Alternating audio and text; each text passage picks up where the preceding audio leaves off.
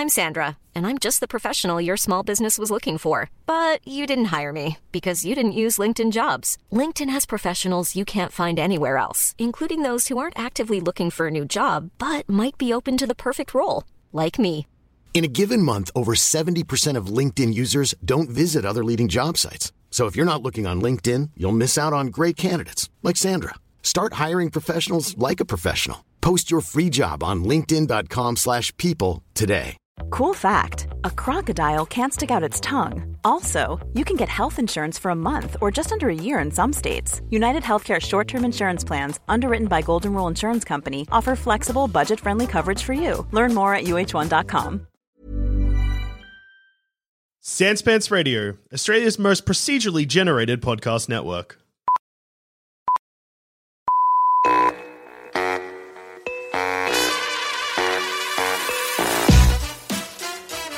Hey everyone, welcome to Bookish. This is the show we ask you what's your story and what does it say about you. I'm George Demorellis, and on the show today we have a TV comedy editor who's worked on both The Chaser and as senior editor on Tonightly with uh, Tom Ballard. So welcome to the show, Dylan Behan. How are you? Good, George. How are you going today? I am uh, great. Thanks for being on. Thanks for having me on. It's great to be on and talk talk books on Bookish. Yes, that's that's you, you've you've got the memo. Great, it's great to hear. Yes, yeah, yeah. that is the show, right? Uh, less than people, sometimes less than people realize. But yeah, that's it You're like, depends. oh, on books. Oh, whoops. Uh, should have prepared something. Yeah, no, it, exactly. No, no, it can be. Um, people can panic that it's like uh, going to be super literary, but I'm always like, it, well, yeah, we work with the guests. Although your track record, I'm guessing, are you a big, are you a big reader? I I am and I'm not a great book reader. I'm very busy and uh, working on many projects all at once, all the time uh, when I'm working. But I do love a good holiday book. I love reading books on holidays. My favorite thing to do to just switch off and get away from the keyboard and get away from the screen is to plant myself on a beach or in a cafe somewhere and read books. And um, that's kind of the reason I picked um, the book I'm talking about today because it's it's just a great beach read. It's a great holiday book. Okay, so the, how do you define books as a holiday holiday book? I don't know. For me, it's something that um, is easy to read, uh, sh- not too long. like I tried to read Shantaram when I was backpacking around India, and it's like a thousand pages, and it was like, you know, a bit bit too long, bit too long. I don't know if it's a thousand pages, but it felt like a thousand pages. So you know, a good two hundred pages of, you know, not too many characters, not too much plot, not too, you know, kind of easy to follow. Hmm. A little bit of maybe political intrigue or uh, my favorite books to read on holidays like trashy showbiz biographies, like really cheap ones. you know, like oh, it's a book on Springsteen or David Bowie or Prince. Oh, great! I'll read that in two days. That'll be fantastic. Yeah, a book you can read like a little bit tipsy potentially. it's still Absolutely, yes. Yeah. Hammock, beer, trashy showbiz book. Yeah. Perfect. That That's a doesn't matter. great Just pick it holiday for me. Yeah, yeah, that's like, that's a good that's a good it's a good like Yeah. simple way to cut it out. Yeah, yeah, just, just- can you be tipsy Yes. and read it? It doesn't really matter. Yeah, okay, then it's yeah, holiday book. Yeah, Um, yeah. Nice. Well, okay, so let's go. You mentioned the book, so your your book of choice for today. We'll go into that.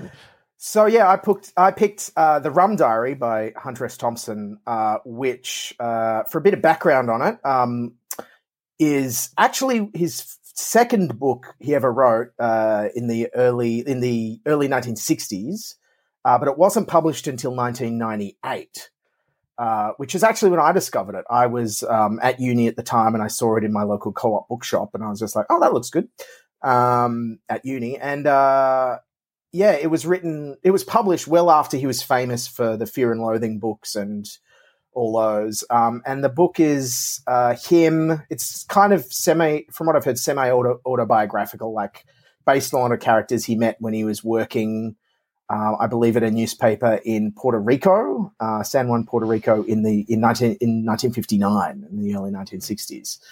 Um, and it's basically kind of plotless. It's him and all the characters working at this kind of almost bankrupt newspaper in this kind of tropical Caribbean island, um, and just kind of, you know, drinking and having fun. And it's 200 pages and nothing much really happens. but it paints a great picture of this kind of idyllic lifestyle of he's getting paid a lot of money. And the book opens with this great description of this bar called Owls, which is uh, this guy built in his backyard. uh, in a port in a in a patio in his backyard, and it sells. Um, I think it sells beer for twenty cents, rum for ten cents, fifteen cents if you want ice, and it sells hamburgers, and that's where all the journalists hang out. And half the book is set in this bar, and they're just kind of, you know, daydreaming and talking about the next pay packet and the next dream job and the next gig. And and you know they're going off exploring the islands and it's kind of the interpersonal relationships. Um yeah i'm not selling it very well but it's also just a very easy it's a very easy book to read i i I It's really enjoyed it, and I kind of I, I bought it, you know, twenty years ago at uni, and I've picked it up and reread it. Not many books I've reread, but I've reread this one a couple of times. And rereading it for this a, a couple of weeks ago was an absolute joy to reread Yeah, because it's just it's just fun. It's just really it's just really fun. and you're also you're you're you're in Sydney, right? Yes, So you're, you're in a grim lockdown with no sign of ending. So I guess reading about a nice holiday destination thing is probably pretty nice, right? That's it. Yeah, I you know, I, in my mind, I was in you know San Juan, Puerto Rico, in Owls, hanging with my friends instead of just you know texting them and catching up with them on Zoom, which is all I can do, can do at the moment. And it's very hard to read this book and not want to drink rum the whole time. Like it's called the Rum Diary for a reason. They're buying, I think, you know, gallons of rum for a couple of dollars and bags of ice and just I love, yeah, traveling around the islands on boats and you know writing articles and and blagging their way into places. Oh, I write for the New York Times, you know, all this kind of stuff. And um, yeah, it's a fun it's a fun book. The story supposedly is is that um, Johnny Depp found the manuscript at Hunter S. Thompson's house. Um, after uh, or around the time he played him in, in Fear and Loathing, and was like, "This is great. You got to publish this." And Hunter S. Thompson at the time was going through his kind of divorced, debonair phase, and he needed money, and he was like, "Okay, great." Yeah, it's I, I actually saw that on the, the because I just did a quick scan because I haven't actually read it, I- Yeah. which te- it sounds like a very much a book I probably we're not spoiling. Um, Hmm. But yeah, I saw that Johnny Depp discovered. I'm like, that is. I, I don't know much about Hunter S. Thompson, but I feel like that's a very Hunter S. Thompson for this book to be found and then Yes. published. The fact that Johnny Depp found it when playing well, him they in were, Fear they and were close friends. He played him twice. He played him in Fear and Loathing in '98, and in the movie of the Rum Diary, which came out in 2011. All right. uh, which was very weird because in uh, Johnny Depp is 13 years older than he was in Fear and Loathing, but he's playing a character who's about 12 or 13 years younger than the character in Fear and Loathing. So, um, yeah. yeah. That's Hollywood, baby. that's the magic. but that's uh, yeah, no. So I guess um, I first okay. Firstly, just to say that quickly, yeah, hundred percent. When you read a book like that, where it's got like where it's talking up the rum or whatever, it just totally. I get you. I, I, whatever it is, because I think it's the ability to actually describe it means like they can really delve into why it's great in a way that like cinema can to a degree. But when you're Yeah. reading it, it's like it just burrows in. It Oh, gives you a oh, more. but they never talk about the ta- they never talk about the taste of it. It's purely hedonistic. It's purely they're just drinking rum to get drunk. Like- Okay, just a party. Okay. more or less, more or less, or to drown their sorrows, you know, at Owls as their newspaper is going bankrupt around them, which is also an experience I've shared. I wrote, I wrote for Street Press for many years, and you know, and I've worked in TV and media, and you know, we've all worked for production houses or newspapers or publications or media companies that are on the verge of bankrupt constantly. So that, that I think I related, rereading it, I definitely related to that camaraderie amongst um, uh, Hunter S. Thompson's character and his fellow co-workers about working for a company that's going under. Oh yeah, okay, yeah. Because it's interesting. Because when you picked the book, I was like, okay, yeah, obviously you're working in the news, uh, and Hunter S. Thompson's renowned for his uh, take on like personalizing but sensationalizing news things, which was like, which you could argue is a different mm. form of satirizing news in a mm. sense, putting a personal spin on it.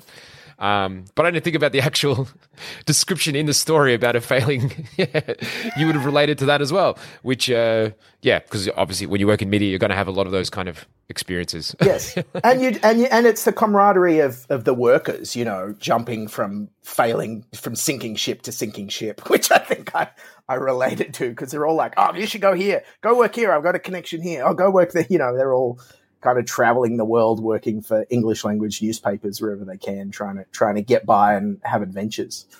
Right. uh, That's actually again. Uh, I don't know if I'm going like that. Does sound kind of like yeah, especially in the Australian uh, media can sometimes feel like that again, Yes. especially the satire. Because, like, obviously, uh, as I mentioned at the start, you're in the Chaser, but then you went to Tonightly, which uh, famously didn't last Yes. too long as a show.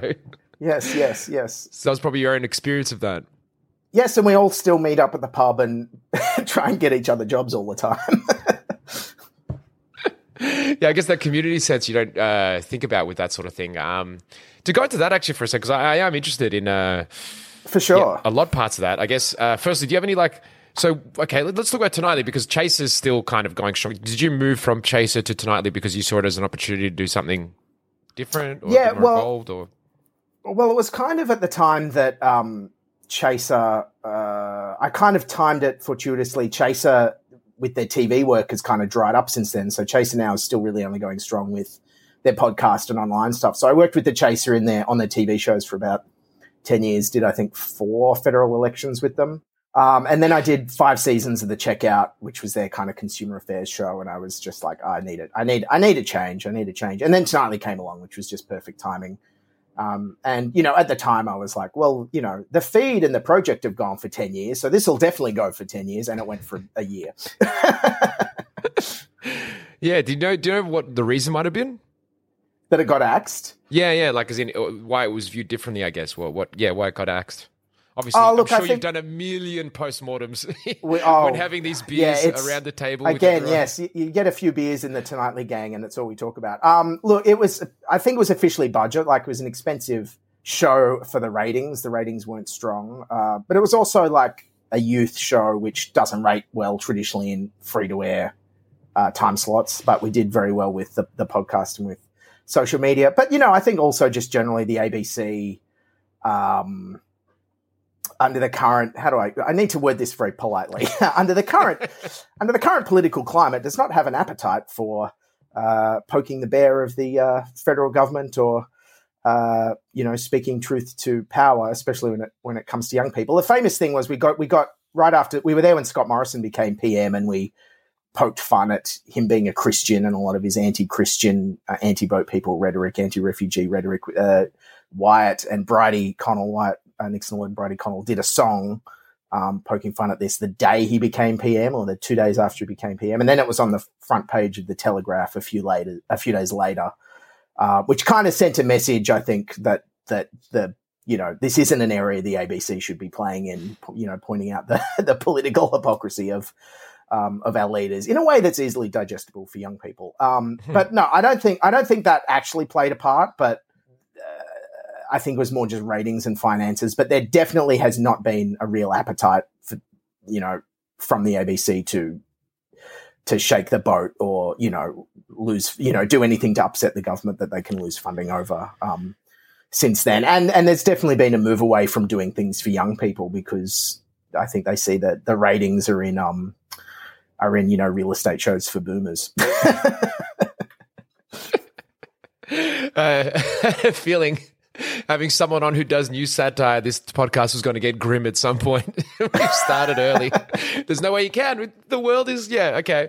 Um, I guess, like, to go into that a bit further, because I actually am just interested. Uh, like, yeah, yeah. I think people can sometimes think that, like, because the the ideal is that something like the ABC stands as independent, so like it just funds things and is almost apolitical in its stance. Um, and obviously, it gets hammered hmm. by certain groups that it's so lefty and so hmm. promoting lefty causes and stuff. But the actual truth is, I think a lot of the time with something like this is actually it ends up toeing a line where maybe it looks like that, but like it actually doesn't really combat truth to hmm. power in a sense because they're the paymasters in a sense. Well, I Um, think the problem we're facing is is everything this government does is against young people. So whenever you make political satire or shows for young people, it is automatically against the government because everything this government does is and has done, and I'd say almost both sides of politics have done for twenty or thirty years, punishes young people, whether it comes to education, housing affordability. So you know, it is impossible to make comedy in this space without pissing off the government because the government is so anti young people. Yeah, well, look, That's my opinion. That's just my opinion. yeah, uh, that's that's. Uh, I'm not, It's- But I gotta- think, but I think a good, but but you know, a lot of times the ABC, you know, David Speers in particular, you know, the ABC does get hassled for being too right wing. And, you know, I think a good public broadcaster should be accused of being both too left wing and too right wing, as the BBC often does in, in the UK. Like, I think a good public broadcaster should piss off everyone. yeah, I mean, I, exactly. I think I, uh, I do agree. Like, uh, as a Melburnian, uh, we went yeah. through a period last year, obviously, and uh, we had dictator Dan getting yep, hammered yep. relentlessly by parts of the media relentlessly, and people getting upset about like that side of thing. And like my view the whole time with that was just it's not about. I'm happy if if if everyone was getting this relentlessly hit, I'd be happy. like my yes, issue is yeah, with exactly. him getting pursued. Like oh, it's too right wing. Him getting pursued. It's like that. I'm like no. As long as everyone was getting hit this hard, then it's great because that's actually what media should do. Really, maybe not so sensationalist, but yeah, holding everyone to account constantly. That's kind of yes. a good thing. Yeah. And what's what's interesting about what's happened with Gladys? We don't have dictator Dan. We have cool mum Gladys, where everyone's allowed to misbehave as much as they want. And um, and I've been noticing. I've been talking about it a lot on my Sans Pants podcast, News Fighters, covering the, the New South Wales outbreak. And um, the commercial media is holding Gladys to account more than the ABC is. It's Sunrise and Today um, interviewing the New South Wales Liberals who are hassling her more than more than the ABC is by the looks of it. So it's it's it's interesting times. Yeah, it makes it really hard for a yeah. That's uh, look it, it, okay. So this is this does tie into the book a bit because I, I, I do wonder about uh it's something which Hunter S. Thompson. I don't know whether he started. So you might know more about this because you, did you study journalism or something like that when you were younger, or not really? I did. A little, I did uh, TV production. So okay. we touched a bit on, didn't really do journalism, but touched oh, a bit on communication stuff, I guess. Yeah. Right, right, right. So, because I was just wondering how much you know about, like, because I don't know. Uh, from my understanding, Hunter mm. S. Thompson, did he kind of start this concept of the gonzo journalism? That was him? Yeah. It's, it, look, as far as I know, I have to p- plead ignorance. Like, I've only read Fear and Loathing in Las Vegas and this. I've never, for all my political junkie dumb, I've never got into his books on Nixon. Like, Nixon for me is just too old. Like, who cares? Um, his books, you know, Fear and Loathing on the campaign trail and all that kind of stuff. Um, but as far as I know, he he more or less did invent the the term and the idea of gonzo journalism of putting himself, you know, making himself the subject um, of the of the article, which I think he was uh, the political the main political correspondent for Rolling Stone magazine mm. in the US was kind of how that came about. So he was um, out on the campaign trail, you know, talking up Jimmy Carter and and, and um, uh, I forget the name of the Democratic candidates in, in 68 and 72, but you know, he was very much he was very yeah he very much invented that much imitated style of starting an article by talking about himself on you know in the thick of it that's why i'm wondering how that that relates because obviously doing satire and stuff and it's hmm. it's news where you admit that you're a person making an opinion. So it's almost like I'm not gotcha. saying it's he started the end of Western democracy, but like he just started the idea of like, oh, I'm not actually being impartial. I'm totally partial, and here's me involved in it and giving this news like interesting. It's almost owning that. You know what I mean? Um, which yeah, yeah, such a bold statement from this. But I'm saying it seems like he's no, a figure no, I of think that you're movement. Right. I think you're right, but I think also there's always been opinion writers, but he was, you know, the chief, as far as I know, the chief political correspondent for, you know, a youth public, you know, Rolling Stone, a youth publication, which probably did try and look for a different angle. But look, I have to, I have to plead ignorance. I haven't, I haven't read um, much of his early stuff, but uh, you could argue that yeah, it foreshadows what's kind of happened with social media and everyone, you know, putting themselves in the thick of the story and Sky News After Dark, where it's, you know, you know, Sky News After Dark is not news; it's just opinion. Um, yeah, and and everyone has a side, and I guess, yeah, maybe Hunter S. Thompson started that. I you will have to ask someone who knows this better than me. yeah, no, that's all right. Um, so, like I said, this show's all about just finding the links everywhere. So, I guess uh, on that point though, like about the uh, putting uh, the perspective on it. Like when you, so you've been now doing this news satire sort of stuff for like your for a long time now, right? How many years has you been doing it? God, well, I mean, even in high school, me and my friend, uh, my friend Sam, Sam Bowring, who's a who's a stand up comedian, would write a, an email newsletter of like news jokes, comedy jokes, and and dumb jokes. So, like, I would say I've been more or less doing it since high school. I was lucky enough to get my foot in the door with the Chaser in 2005 for for War on Everything. Um, so yeah, God, I mean, in TV for 15 years, 16 years now. Yeah. That's a, that's a lot. That's many lifetimes of TV. yeah. So, Yes. um, and like, so yeah, so you've always liked that current news twist thing that you like. That's what you've always enjoyed.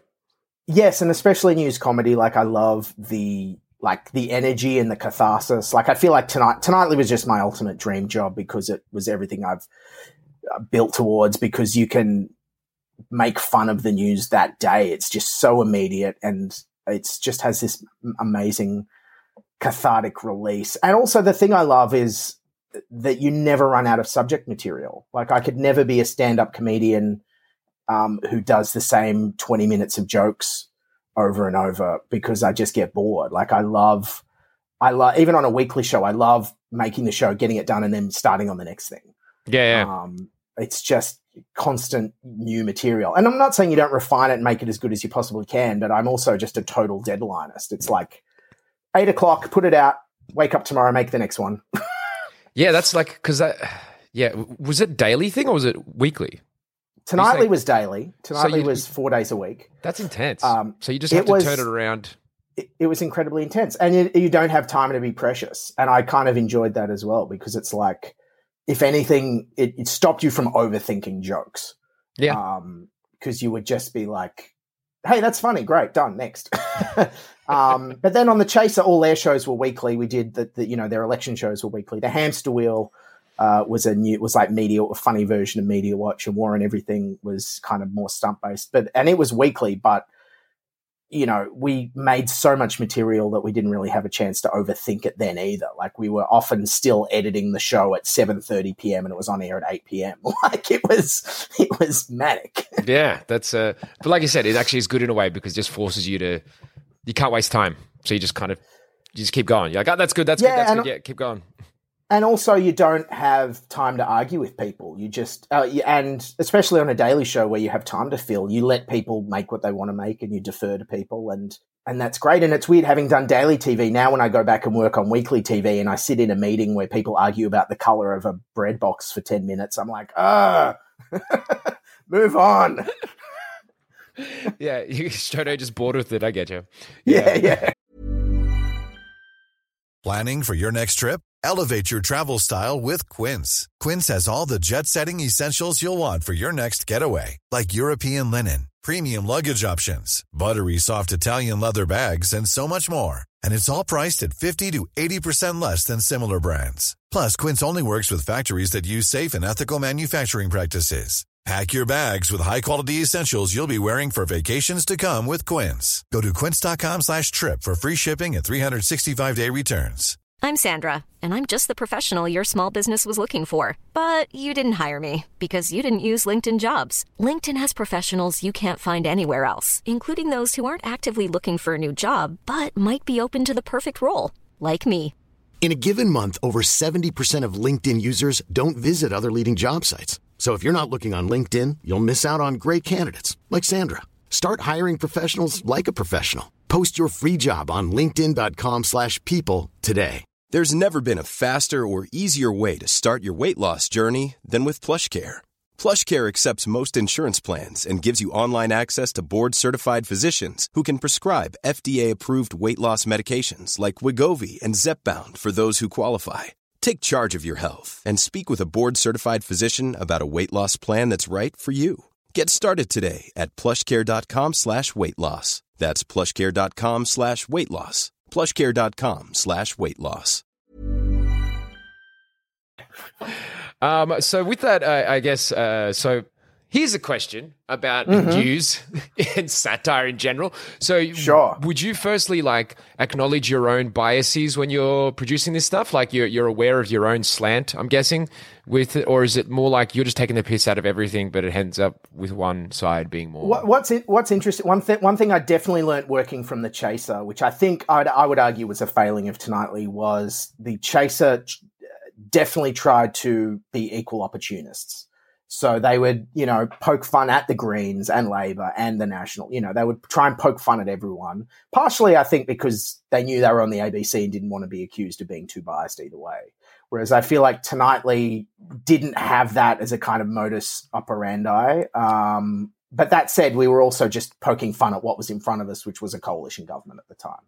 Yeah. Um, so in terms of, I think the thing I brought to newsfighters from the chaser is trying to be e- e- equal opportunists. Like uh, clearly, I think Scott Morrison is a goose, and I don't like him, and I'm not afraid to admit that. But you know, Labor will announce a policy that will make you know keeping negative gearing and make housing unaffordability, uh, making buying a house impossible for young people, and I'm, you definitely got to poke poke fun at that as well. Hmm. Um, so you know, I definitely you know skew more towards the left on the side of politics, but I think a good satirist will or will will uh, you know, or anyone who holds power to account or or pokes fun at politicians or the media or news has to note the failings on both sides. And also, I think that's how you wind up with better governance. I don't know. You, you know, Labor can't get a free pass because you know, I can't just because they want to build more coal mines. I'm like, no, they shouldn't. They shouldn't do that. That's a Yeah. that's a bad policy. No, hundred percent. That's a. I think that's a. Yeah, it's always the toss up though, because like then if you fall into the trap of you know, oh, every side's doing dodgy things, then you're actually fall into Mm. another trap, which then is everyone. Oh, so it's all the same. So who cares? But it's like no, no. There's one that's worse, but that doesn't mean the other one gets off. Yeah, well, I I mean, I think 80 percent of my material on Newsfighters is about the federal coalition, so I think that tells you which side is is worse. At least in my opinion. Yeah, it, uh, which uh, like I said, it's nothing wrong with. It's weird how in satire, like as in it is in general, just you just don't get conservative satire. It just doesn't work. They've look, they've tried. I, there was a, a Fox News show that launched in America, uh, Gutfeld, uh, which I think is doing a tremendous ratings, like up there with Colbert and, and the other guys. But it's but there's just no jokes. It's it's just like the left sucks. That's everyone it. cheers for a while. yeah.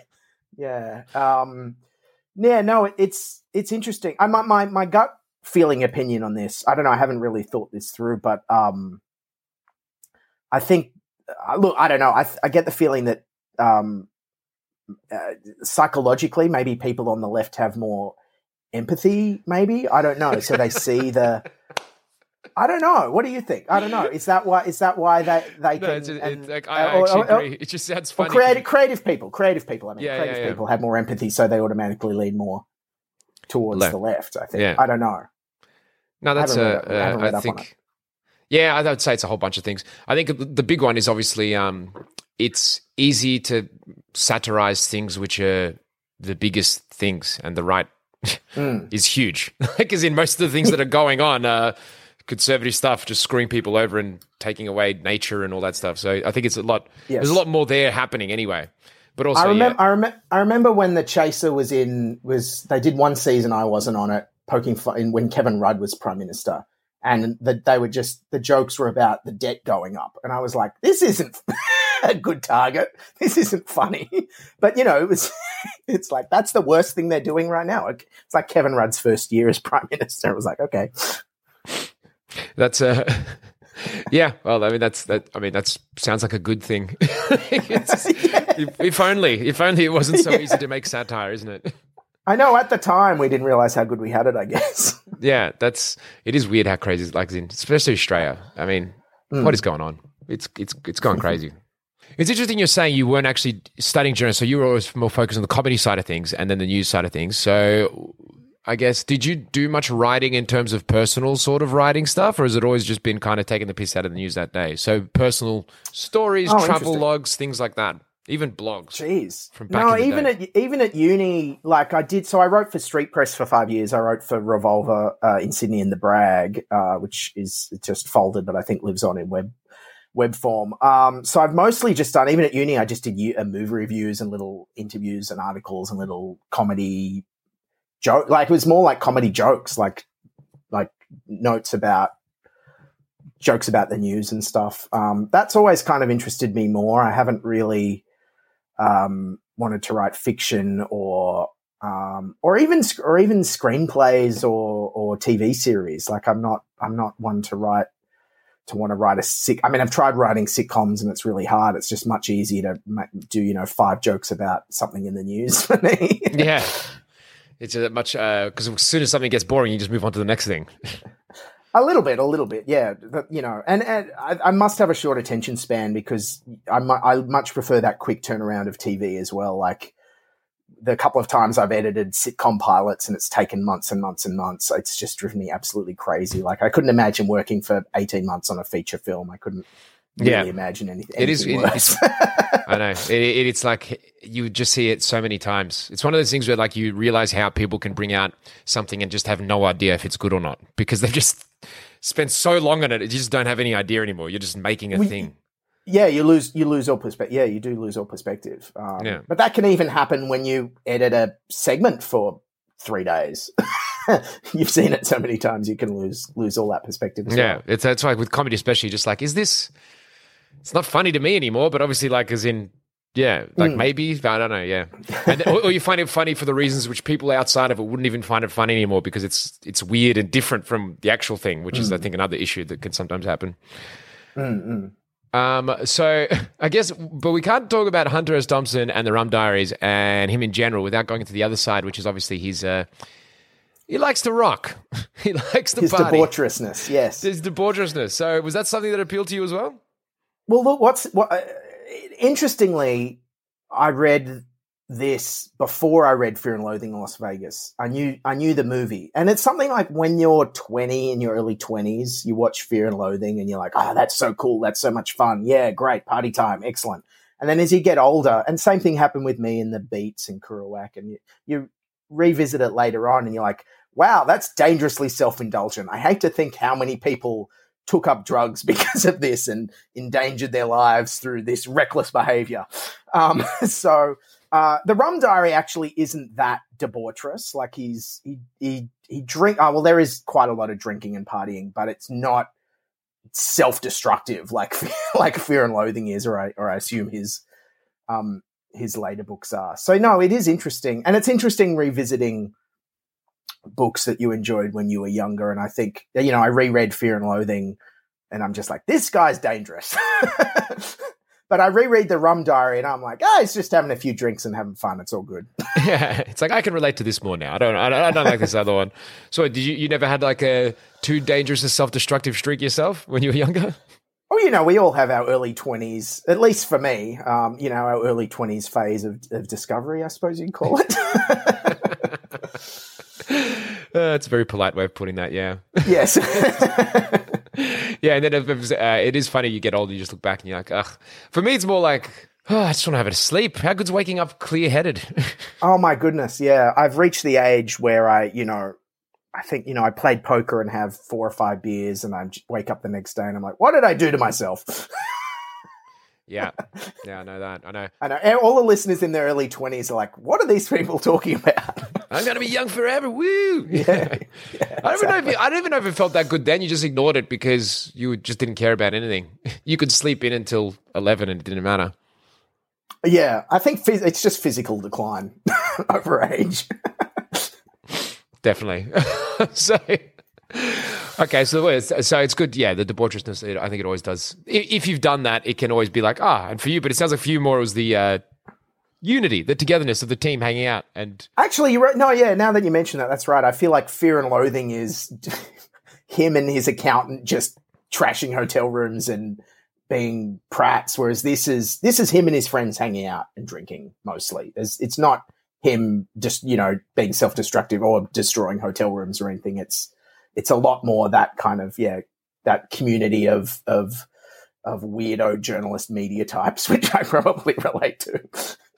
Yeah, I, I guess uh, I do want to ask. Uh, again, this is just just just from the writing perspective. So with, with yours, do you have like oh, yeah. a do you, do you, I'm always interested with people who like, especially with something like this where you're churning it out. Do you have like a system that you use to kind of like work on it? Like whether that's like the physical system of like you know handwriting versus computer or like also systems like oh i'm going to unpack this news article through this and this and this and try this and like if it doesn't hit with any of these moving on to the next thing like do you have anything like that or is it much um, well on on news fighters i guess i have the um the luxury of doing it weekly so i can kind of throughout the week see what news stories are bubbling away and be like oh this is the story this week so you know a few weeks ago scott morrison was in the uk at the g8 the g7 and was going to pubs, and I was like, well, I think there's something in this. Um, so you know you can have the story bubbling away in the back of your head, and then on on news fighters, I what I do is I generally have a, a day hunting for clips. Um, so I'll decide the news story and then go through all the news and find the clips, and I'll find the funny clips and then do jokes off the clips, and then that's kind of um, how news how news fighters works. Um, in terms of writing, it's often often you you if you're doing a week if you're doing uh, news fighters is mostly like a big monologue. So i think of what the big topic of the week is. But on a show like tonightly or i think the chaser shows it was more you think of a funny hook for something and then you build the, you build the jokes off it um, and i just i'm just a news junkie so i'm paying attention to the news all the time just have it on constantly so i'm just often hearing funny clips little things you can build sketches out of and, and going from there How and like uh, from the sound of you, you've been a news junkie forever since a kid, right? Yeah, yeah. Like in high in high school, um, I got a subscription to the to the Sydney Morning Herald because my school was like, "Hey, is it? We got half price." I was like, "Okay, great."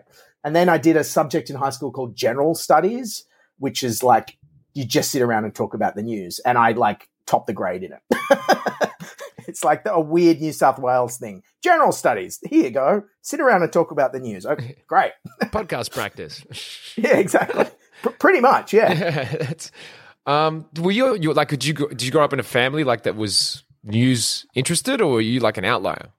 No, no, I think so. Yeah, like I, yeah, my family always kind of had the news on um, at night. Yeah, it was just something. So, like, I remember, uh, I remember the Berlin Wall coming down. I remember uh, the breakup of the Soviet Union. I remember Boris Yeltsin dancing drunk. I remember, I think I remember the Challenger disaster, or when I was like a toddler. Like, the news was just kind of always on in my house Yeah, and it very much punctuates you know you remember these events it punctuates your day-to-day life that's true. You get uh, hooks to then remember the events around your own life. yeah Halley i remember news. Halley's seeing Halley's comet as a little kid which i think a lot of people don't even remember Has, really? You remember that? yeah yeah Halley's comet for sure Oh, wow. Okay, that's 1987 i think it was i was I can't believe- seven years old yeah yeah, that's that's impressive. Jeez. Yeah. Um. So, uh, this, this i more is- remember the Halley's comet ice cream to be honest that's the there was an ice cream called Halley's comet okay, that makes more sense. That's hitting. yeah yeah, yeah. but i do but that tied in with me looking up and seeing it one night Yeah, yes. yeah, that's classic memory uh, palace, Yeah. memory uh, mnemonic stuff. Um, so okay, here's a weird. Here's just a tangent. Um, does liking the news mean you like gossip and stuff as well? Do you like local stuff, your own, or does it just news, big topics? What do you like gossip stuff like Yeah, I don't know. I'm just I'm just pulling About this out of my ass, celebrities, or- Yeah, I'm just curious. No, no, as in friends. Like, as in, are you a bit of a gossip? Do you like to be up to the news on what's going on around you? Yeah, look, you know, I think you know, I, I currently have lawyer. I can't talk about it, but lawyers are ringing me, being like, "What did you say in the work kitchen one time?" So, so I can't talk about it. So, so, so clearly, you know, again, it comes back to Rum Diary. I, you know, sit around with my friends and we and we have a little uh, have a little gossip sometimes. Sure. I like all the news, local, you know, super you local. should work you know you know oh, but but a lot but it's also like you know this you know what different work you know offices production companies are up to and you know what's going good where and if there's work going here or there it's the you know it's the freelance life much like in the rum diary they were all kind of freelance journos i guess Yeah, it's always a big part of like people don't realize how much uh, socializing is such a big part of everything. I guess, especially with this industry, it's like it's all Oh, about knowing yeah, about everyone who's who and what's what and who's doing what. Absolutely. Whenever whenever anyone asks why don't you work in feature films, and I heard this answer years ago in TV land, the answer is just I don't drink at the right pubs. I don't, you know, I don't hang out with those with the right people. Yeah, like I mean, all industries are a bit like that, but this feels.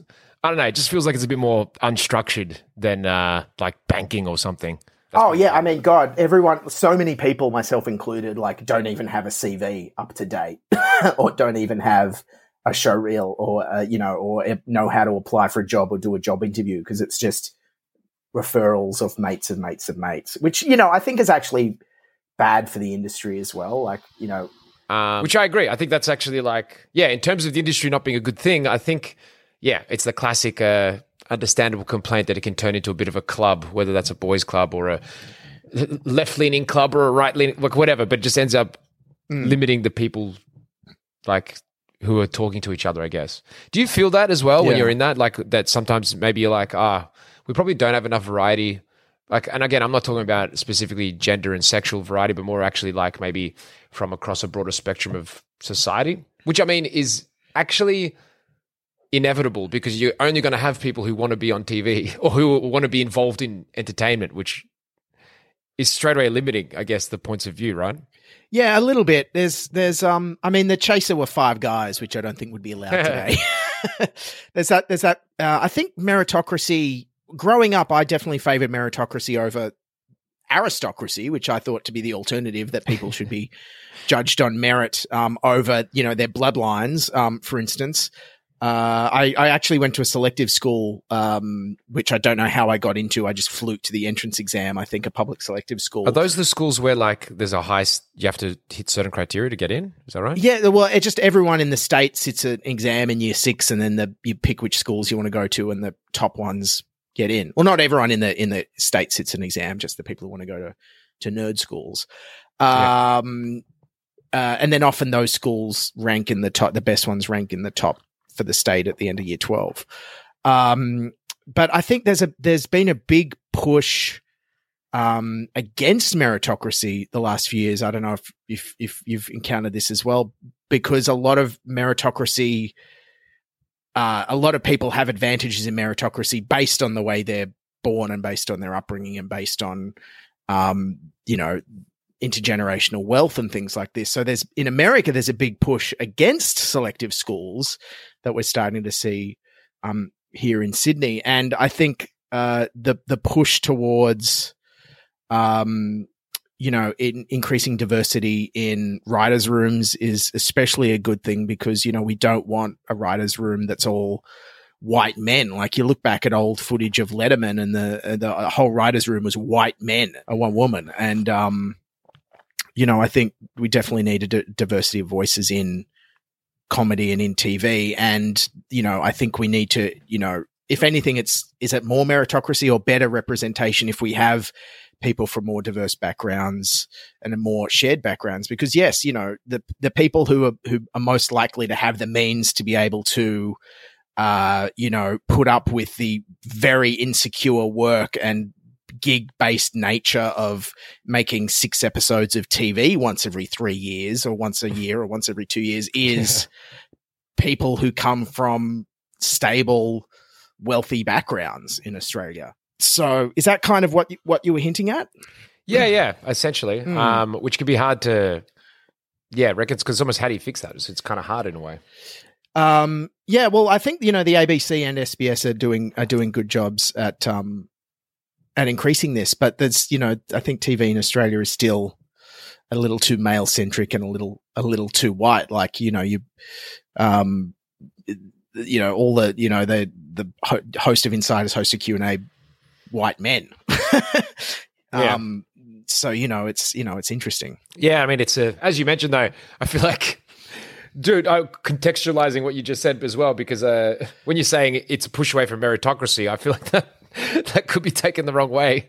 Saying is in like you still want the best people to be doing it, but obviously your definition of best can vary depending on your outlook. I think is the better way to phrase it potentially. But it's Like- tough because, you know, in TV as well, you know, we put, you know, there's a push for diversity, but it's still a lot of people's bros- brothers and cousins and husbands and wives get hired on shows. So, um, which is, yeah, like that is the best. Like, if anyone asks me what's the best way to get a foot in the TV industry, it's, it's, it's who you, who you marry. it's, or who your dad is. Like, it still Yeah. is that way in Australia. Well, this is a this is grim. All right. Sorry, I am. I you know I've been in. The, I've been making TV for 15 years now. It's maybe getting a little bit bitter. Sorry, sorry to anyone out there. Nah, it's just me. And that, to be honest, I think that's how the whole world works to varying degrees. So Mm-hmm. it's not.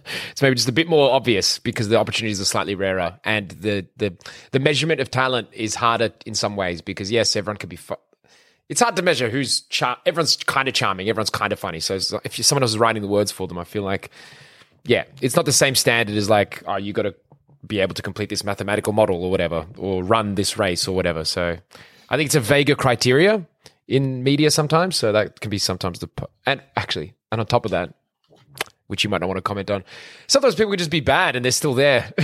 Like, what are you doing here? You've got no charisma. How is how is this possible? I know, I know. But uh, yeah, uh, but that's more. I think the you know the older, the older, the older folks. It is great to see that younger, you know, younger talent being nurtured is very diverse. I worked on um Hughesy. We have a problem this year, uh, and they had uh, Nazeem Nazeem Hussain as one of the they as one of the everyday panelists, and I think it was just great to have a guy on a commercial talk show you know, talk about going to mosque and talking about his family. And I think this is just kind of, and you know, and Channel 10 doing this. And I think that's, that's really great for, for Australia. Yeah. And he's hilarious. And he's hilarious. And he's so funny. He's such a yeah. joy and such a nice guy and such a joy to edit. Like he's such a funny guy.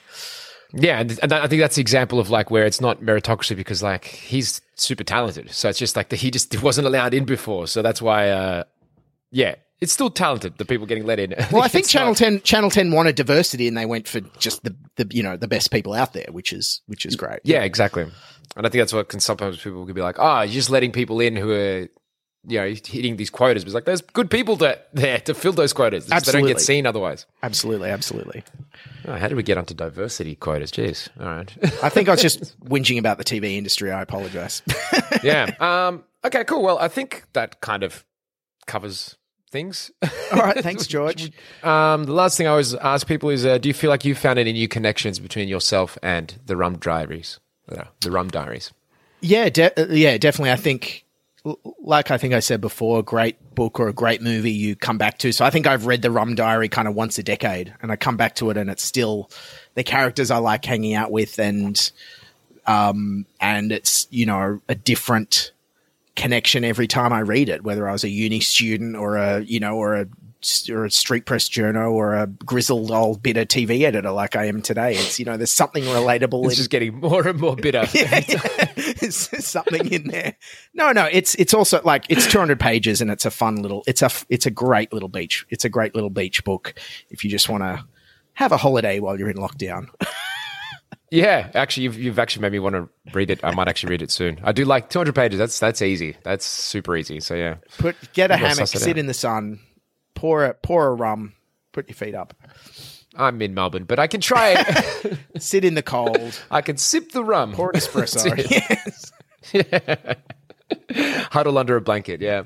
Um, okay. Cool. Well, thanks a lot for that. Um, yeah. And is, uh, can anyone catch you? What would you have them catch you on? Oh yes. So my yeah. So here on Sans Pants, um, my weekly podcast is called Newsfighters. Uh, it's where all your podcasts are. Um, we're at newsfighters.com, uh, where I poke fun at the news every week. Check us out. Perfect. All right. Thanks a lot. All right. Thanks, George.